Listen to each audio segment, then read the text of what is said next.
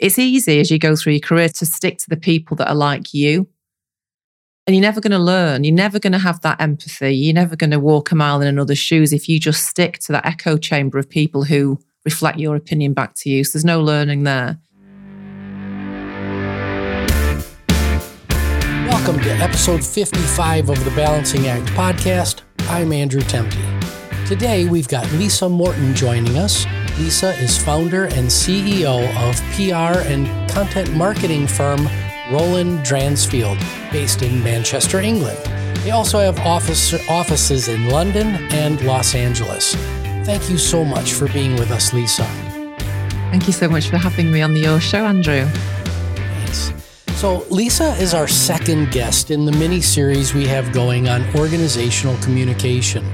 Last week, we set a baseline in our conversation with former morning anchor Jennifer Livingston. This week, we'll get Lisa's perspectives as a longtime leader in public relations. But as we always do, before we get started, Lisa, it would be awesome if you told our listeners your story. Sure, be I'd be glad to. Thank you. So, um, I was uh, as a kid, I was always um, selling stuff. So anything that wasn't nailed down in our house, I'd get on a, a garden sale or a yard sale, um, and and I used to make my neighbour give me his old lettuces, and so I made sandwiches and sold those to the school kids next door. We, we lived just next door to the school, so it was always inevitable, I think, that I would start my own business. Um, my company is called Roland Dransfield, as you said, and um, that is actually the name of my godfather. And uh, he was an amazing character who had been very working class background and had become an entrepreneur a long time ago had met my dad. My dad used to service my dad's cars. Uh, my, dad used to service Roland's cars, and he gave him a job. So one day when I I was eight years old, Roland came to to our house, and he said to me, "You need to start your own business." Which in the seventies, probably for a young woman, it was fairly unusual for somebody to be, you know, that supportive and, and that directive. That you know, he said uh, a job meant just over broke. So he said, "You need to have your own business." Um, and he brought a bucket and a sponge to my mum's house, and he said, "You can go out and wash wash the neighbours' cars, and if you can afford to pay me back for the bucket and the sponge after that, then you're in profits. And if you can't, then you need to go again and, and pay me back next week." So I was in profit day one, and I then had a car washing around till I was um, 15, and then I fell in love in sho- with shoes and went to work in a shoe shop. But the story there is the fact that I was learning without really knowing it from a very early age um, how to run a business and what kind of qualities um, and strengths you need. Um, so I think when by the time I got to set my own business up when I was um, 27 in PR, I think kind of it was partly my DNA that a lot of those challenges which I came across I'd probably dealt with, you know, from being eight onwards. Um, and the reason I got into communications is I've just always loved people's stories. So I was always the nosy kid who was asking all the questions of, you know, how do you get on? How are you successful? Um, what are your feelings? What are your opinions on this? So it was a natural move for me, I think. So, um, and I still remain nosy now. So 26 years on, um, I still find it as interesting in, you know, understanding where people are coming from and, and what it is they stand for. Well, I just love the origin story of of your business name. Uh, it, it uh, it's it's, it's wonderful connection uh, to to your to your deep past. Um, you know, if you had to pick one event in your life that was just put rocket boosters uh, under your career, what would that be? Well, I think it's an example that, um, and I've been asked this before, and, and, and quite often somebody's got a big life changing moment, but it's normally in relation to a big deal that they secured or an introduction. But for me, it was early on in my career. The, the business was very small. I had my son was not even two, and I was um, expecting my daughter. And I'd put the, the, the team. I think we maybe had six, seven people in the team at that point, and I'd promoted somebody within the organization to look after the business for three months or so while I had my daughter and, and had the maternity leave that I didn't have with my son. And three hours after having given birth, I um, was informed that she'd resigned and that she was trying to oh. pull out some of the team members. oh no! and um, and the clients, she'd been headhunted by an agency from out of town who wanted to set up a competitor to ours. So, I mean, I was terrified. Um, I was devastated because you know my, my maternity leave actually lasted about nine hours, I think. Right so I mean, it was a devastating time, and I was frightened of losing the business. I was worried about how I was then going to lo- look after my kids if that happened. So, long story short, I gathered all the people around me that loved me and and and helped to sh- help me with the babies, um, and I went back to work to to save the business really. But the lesson in that was um, where I thought because the narrative around me was I'm on maternity leave, I'm not going to be around, I'm not going to be up and running. The, the competitor business could offer a better service. It really kind of negatively um, had positioned where I was and what my capabilities were having a day old baby. Um, the, the clients, in actual fact, rallied round and they just said, There's no, we absolutely aren't going to go with your colleague and um, we're here for you. And we understand that it's going to take you more time and it's a very difficult time for you, but we'll give you that time. So, and how can we help? One client actually seconded somebody out of their business to help me in the in the business in my own business. So what I learned then is the fact that if you do those small things and you act with integrity and you put more in than you take out, just by one of you, you know, by your values as a, as a business or as, an, as a human being, when you have massive, massive challenges like that, you know, people will surprise you by supporting you. So I think for me, uh, that accelerated my career and the fact that I back myself.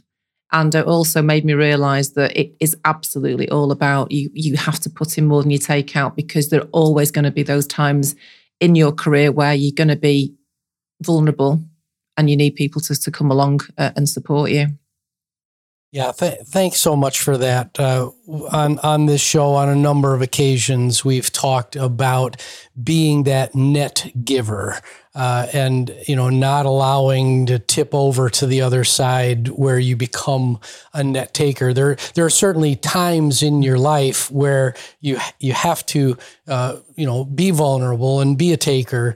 Uh, but but on balance, being a, being a net giver is uh, definitely definitely the way the way to go. So I'm I'm glad you you shared that experience. um, so let's dive into our conversation on communication.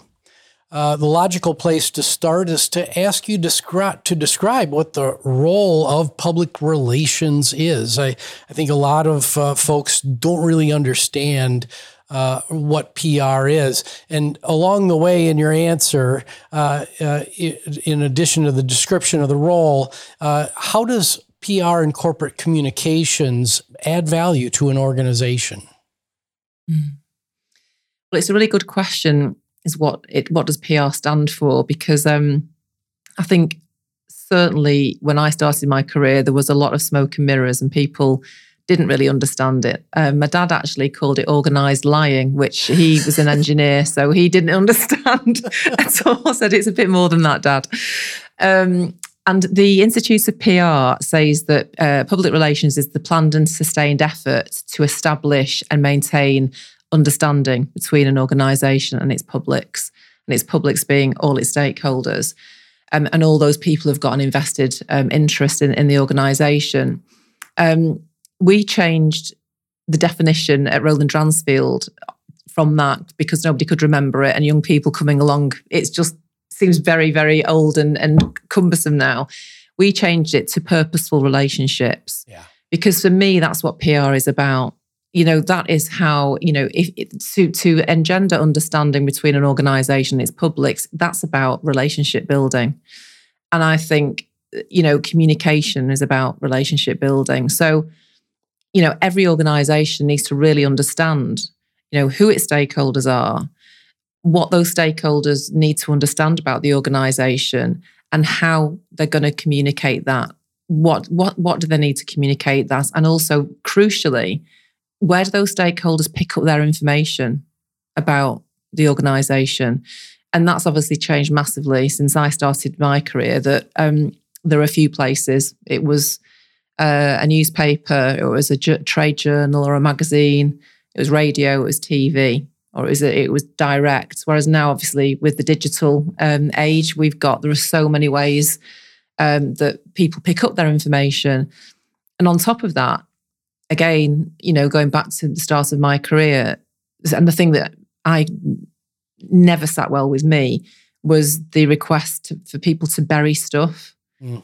So to bury, you know, bad news about an organization, uh, keep stuff out of the media. And I mean, obviously that of course that goes on now, but uh, we have to be so much more transparent. There's, you know, we have to really, you know, and, and, my business and my team will only work with organisations who are willing to be completely transparent, and we help them tell their story, uh, you know, in in the right way. So, um, you know, a PR professional needs to understand how the stakeholders tick, what they need, what's important, and then make sure that their organisation shows up against what they say that they're doing.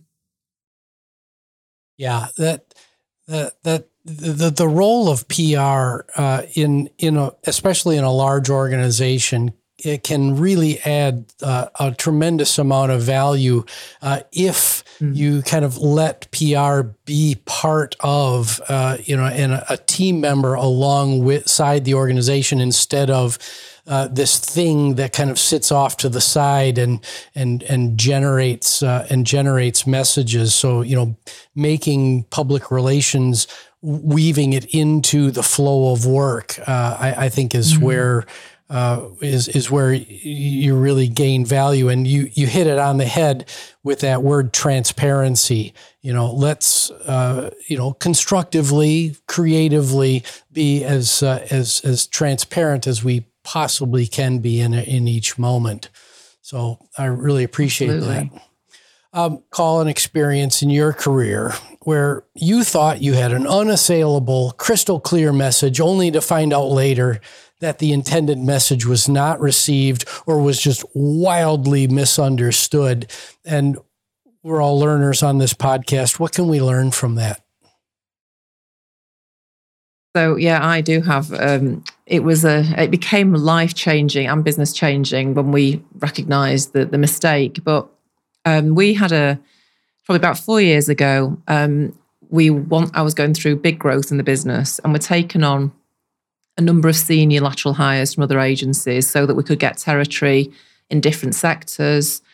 Um, and we were kind of increasing the skill set around that. So you know, these accomplished people came into the business and um, we it was ex- it was exciting time. We were building for, uh, towards moving into some great new offices, and there was a honeymoon period, and it was all felt like it was fantastic. Um, and the message was that to the team that you know we're going for growth. We've got to build momentum into this team.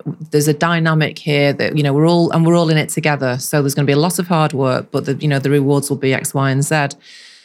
I something wasn't sitting with me. Probably, uh, you know, nine months into that process, it didn't feel right, and I felt that although the that was the message, and that's how it looked on the outside, and we, you know, we were experiencing some growth. There were things falling off uh, as we were going. So we're all on this bus, but some of the wheels were falling off the bus, and and, and mostly that was down to. Um, some of the behaviors of those senior people who had come into the business with agendas, possibly egos, yes. There were expectations of the the more junior team to do stuff that the senior team maybe weren't prepared to do because they felt that was outside of their remit. I was kind of ruminating on it when I went away on a, on a holiday, and when I landed for, from a week's holiday, I turned my phone on. It was all hell had let loose um, in the team, and there was bickering going on. It was awful. I'll never forget the day. So I drove back to the office, went into the office the next day, the new office, and I sat the whole team down. I said, okay, the, the issue we've got here is that although I think I communicate the values, the, the values of the business and the values are important to me, it's clear that we're not all in this together because there's there's no clarity around the behaviors and the values of this team. So we're all thinking different things. You know, and I called a couple of people out because the behaviors were were not acceptable. So I just said, look, we are going on this bus together. We did a big piece of work. We worked on our values, our purpose, and our mission. And long story short, it changed the business. um, four years down the line, we still have those values that we talk about every day. They're, they're part of our vernacular, they're part of our narrative with clients. Each team member, no matter how little experience they have, has the ability and the empower and it's empowered to call out behaviors that might not be aligned with those team values and in a fun way sometimes so before it even becomes a problem we know that we're on the same page um, and so as a result of that piece of work we've done that totally now is part of the work we do with our clients in helping them find their values their purpose their vision and mission and making sure that they also communicate and embed them in everything they do so that the PR part of it and the purposeful relationships is right at the core of what they do and everything comes out from there. So yeah, um, we we got it wrong and we're we're a communications agency, so we fixed it. um, and then things changed dramatically. Yeah, well, I think that gives uh, our, our, listeners uh, actually some degree of comfort, uh, knowing that uh, that that a company that's in the communications uh, business uh, can can get internal communications wrong sometimes, and that's uh, mm-hmm. you know that, that I, I, think that that level of vulnerability is uh, is is awesome because you know it's uh, you know what you did in setting the the, the vision the the your, your values, getting your culture uh, really established after you know saying it once and it really didn't take and then you recognize to just really get after it and and that consistency mm-hmm. and persistence of the message uh, has paid off. That that's what that's what i'm hearing uh, from that. So definitely and also andrew we have one of our values is admit it fix it move on yeah and that's not a cop out that's not just okay we've screwed up there so it doesn't matter you know let's just you know tomorrow's another day that's about really having that safe space as a team to say, and to, internally or to our clients, and to give that that permission to our clients to say, you know, this is a relationship. Sometimes they're going to be great, sometimes it's going to be not so great. But if we are brave enough to say, okay, we didn't get that right, often what you end up when you do the work to rectify that, you you end up with a much better scenario than you did even before the mistake happened, which is like positive development in any relationship. So that's really important to us. And, you know, if we're not making mistakes, we're not making things happen. And, and that's true of any organization. But that empowerment to to be able to figure out how to fix it and, and get into a better space is really important. Yeah, you. Uh, I'll use one, one of the current buzzwords: uh, psychological safety. You're creating those mm. psychologically safe environments to allow anybody on the team uh, to uh, to to weigh in and and uh, kind of corral the culture back to uh, back to its core. I, think that's uh, that that's mm-hmm. so important. Um, you know, communi- yeah. communication ranks in the top ten uh, list on many lists of skills for the future. Uh, would like to tap into your advice here that you might have for our listeners on how to improve their uh, communication skills. So, any mm-hmm. specific uh, tools that you might recommend for people that want to boost their skill level here? So, very simply, and this is an expression that my grandma used to say when we were little, is two ears, one mouth. I mean, I start with that um, you know, you never get the information you need if you're talking all the time. And you do get the information you need, and you do get the intelligence that you need to help to change things, improve things if you listen. Um, and, you know, it's about being curious about people um, and asking those questions. You know, what's their story? Or what, you know, or in a commercial situation, um, how can your your products or your service how can you help other people solve their challenges and their problems so i think it's absolutely always about listening and um, so i don't think there's any particular textbook um, in that respect i think it's just about being open to those those conversations i think also always think about how you can help people. Um, so if that is your go-to, which is you know our our team, that's the magic in our days. Like how can who can we help today? Who can we connect? How what kind of challenges can we, we solve? But also ask for feedback. So many people are so fixed on their view and their lens on the world that they would never take the time to say, you know, how was that communication? How was that conversation for you? You know, did you feel railroaded? Did you feel that we got out of it? You know, do, are we coming? Are we coming away from this conversation or this piece of communication both uh, with more clarity? Yeah, yeah, I'm I'm hearing you know active listening uh, for sure. Uh, you are, you know, Je- Jennifer uh, last week said, uh, you know, two two ears, uh, two ears, one mouth. Uh, you, you you hear you hear that all the time, but what what I loved from what you just said was the the empathy piece, uh, being able to mm. to you know have that open mind. I like to think of it as kind of softening uh, my uh, my my mind uh, just a little bit uh, because if I'm so w- one of the things that I find is so hard about uh, communication is that uh, people are are so in tune with what they are going to say next that the that you have all of this noise in your head of okay I'm I, I'm I'm I'm getting ready for my punchy comeback or you know that you that you lose track of really what's going on so if you you know can soften uh, uh, uh, your your mind a bit and just open up a little bit, uh, then all sorts of wonderful things can happen from a communication perspective. So we're going to take a really short break for uh, for an advert here, and we'll be right back.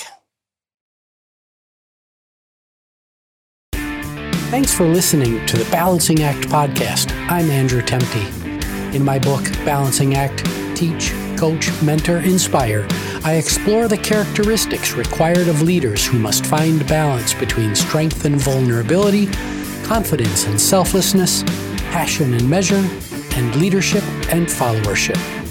Balancing Act is available today at Amazon.com. And we're back. So, We've got uh, Lisa Morton here. Uh, she's talking to us about communications. Uh, Lisa, many leaders uh, ignore building communication skills in their teams uh, because they make the erroneous assumption that everyone already knows how to communicate. Why is this a false narrative? Uh, really, the sub question here is why is communication so hard? Mm. Well, I think many leaders um, can't communicate themselves. So that's why there's kind of so little emphasis on it in organizations at times. Um, or they can't communicate or they don't want to communicate.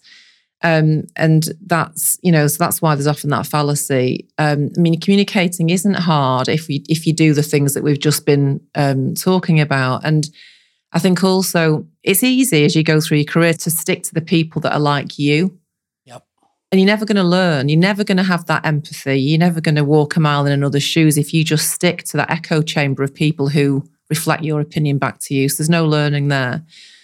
And so I think that it's interesting that there's um your listeners may or may not know there's a, a very well known footballer called Gary Neville who was um, played for Manchester United. And, a, and an amazing, um, very famous um, football manager called Sir Alex Ferguson, who was uh, manager of Manchester United for a long, long time. Um, and we're lucky to enough to work um, with Gary, and he always tells us that Alex Ferguson always used to say, you know, tell people what's going on in in the boardroom, and it, and so that particularly resonated with me. I had that conversation with him in COVID because we, we had no toolkit really for what on earth went on there. I mean, people were impacted so um, you know drastically, and, and our business was. So I just thought, well, I'm just going to tell everybody every day what's going on in the boardroom. And it's a metaphorical boardroom, obviously, because we're all in our kitchens or wherever. Um, and so I didn't hide anything. And I just said, I've not got the answers. I don't have the answers. I'll tell you literally hour by hour what we're experiencing and, and how the business is being impacted. And that then, because I was open and vulnerable about that and honest, it encouraged the team then to be open and honest about how they were feeling. And again, that empathy piece um, and it impacted people very differently. You know, everyone's at different circumstances and, and different concerns. So I think it, um, it starts there. Um, you can't expect your team to communicate with you and maybe give you intel on how how things are going internally in the organization or maybe how you know things sit with clients without feeling safe that they are able to communicate that stuff back and the other thing is so many uh, you know leaders or well they're not a leader if they do this right. but so many senior management only want to give good news. And therefore you breed a culture there where only good it's good news only can be shared. So people are frightened of coming forward with the not good news story. And i know that i would rather have the bad news or or a challenge um, communicated to me early on so we can do something about it. And people only want to come to you with good news or they might get sacked or they might so so it's that it's that two way honest uh, communication and the same for businesses and brands with their external cons- uh, customers you know be honest and that's how we can get better at communication. Yeah as a uh, leader of a reasonably large organization for uh, over 20 years i can attest that uh, the emotional waste that is generated when the boardroom door shuts and things are going mm. on in there that are uh, that are not communicated out. Boy, the the water cooler just gets uh, just gets rolling with all sorts of conspiracy yeah. theories. Uh, uh, and maybe there's 10% truth, but then there's 90% that just goes uh, totally off the rails. So, uh, you know, thank thank you for modeling uh, that behavior in your in your own business because things aren't just always good news, and you've got to. Uh, you use the word vulnerability again. I, it, that is so important for leaders uh, to show to show that vulnerability. So, thumbs up there, um, Lisa. We're getting close to uh, the end of our time together. And uh, I'd like you to imagine that there's uh, a school leaver, or in the U.S., what we would say call a high school graduate, uh, or a, or or a college graduate, a university graduate, sitting right in front of you. Uh, especially uh, someone who might want to go into the world of communications. Uh, what advice do you give to them? Hmm. Well, if you're looking to kind of pitch and find a job, so if you're not going through a recruitment consultant, um, and quite often I think if you're starting out in your career, for me, I am always impressed by people that approach the business um, directly with a show me that they really understand what our organization is about, the, the clients that we work with, and has got an intelligent um, and insightful uh, view on how they they feel they could add value. So I think, you know, if I get um, a blanket email that's come round, somebody's clearly trying to get into our industry, I won't be interested in that. Um, so again, you know, we'll be looking for people who are interested in in organisations. You know, you know, every day, you know, we'll be sitting in front of an existing client or a, a prospect, and we're digging into what makes them tick. So I need to see that that int- interest and that curiosity in whoever is going to otherwise if, they, if they're not looking for a story or they've not got that um, you know that curiosity they this isn't the industry for them. Um, so that's impressive. And for me to feel that uh, that person's taken time to research the, the, business and, and can kind of reflect back some of the stuff that we've done and why they want to be part of that team. Um, once you're in the job i think um, again listen. Listen, ask questions. Don't finish people's sentences off because we sometimes have that. And if you know, you, it happens. And I always say to the team, never, never do that because you've already decided what that person's going to say. And you never know what that person's going to say till they've said it. Right. Um, and then again, from day one, make purposeful relationships. So make sure that you know your net net worth is your your net your network is your net worth. Um, but more than that, commercially, what it is is if you, from the, the first day of your career, you always look to see how you can add value and how you can help people. As we said before, at some point, whether that's maybe you want a career, uh, uh, you want, you know, a, a change of direction in your career, or you want somebody to help you with an opportunity, those people will help you because of that integrity um, that you've shown um, from the you know the early days, and it's the little things you do every day. And one of the best pieces of advice I got when I started out in my career was I was told by a journalist to be really nice to the junior reporters, the trainee reporters, because one day they're going right. to be the editor. and so if you want your piece on the front page, then uh, as it was in those days, um, if you've not been nice to the, the, the the trainees, they'll remember, and that's just a good kind of analogy for life. I think it's just you know we are here. I dig into some of the the, the relationships I made literally when I started my career at times, um, and I can do that because I've you know hopefully most times uh, I've acted with integrity and put more in than I took out. So that's my best piece of advice for anybody getting into the communications world or any world in actual fact. yeah, you, you you talked about the world of communications, but uh, being curious, uh, being agile, having open ears, and building strong relationships up, down, and across uh, an organization, uh, mm-hmm. uh, not just focused up, uh, but focused all the way mm-hmm. around, mm-hmm. is uh, is just solid, solid advice for any any school mm-hmm. leaver in really any industry. Lisa, I have uh, enjoyed getting to know you today. Uh, I know that our listeners have uh, have done so as well. So I want to thank you uh, for being here. Is there anything else that you want us to know about Roland Dransfield? Um, the, the we also have um, a podcast company that we we've launched called Purposeful Podcast. So we can help uh, advise people who want to start their own podcasts, or we can help them to produce the whole thing. So um, and that's been, again, it's just uh, the interesting how communications move on. You're doing the same thing. It's a way of really building a, a you know a great uh, community um, with an audio strategy. So I've really enjoyed doing that. So if we can help anybody at all, um, you know, from in the states or anywhere else, then you know, more than happy to have that conversation. That's awesome. Well, thank you, thank you again for being here. I'm Andrew Temte. This is the Balancing Act podcast. You can find us on all of the major uh, podcast services. Uh, please like, subscribe, uh, give us a rating, and uh, we will see you next time.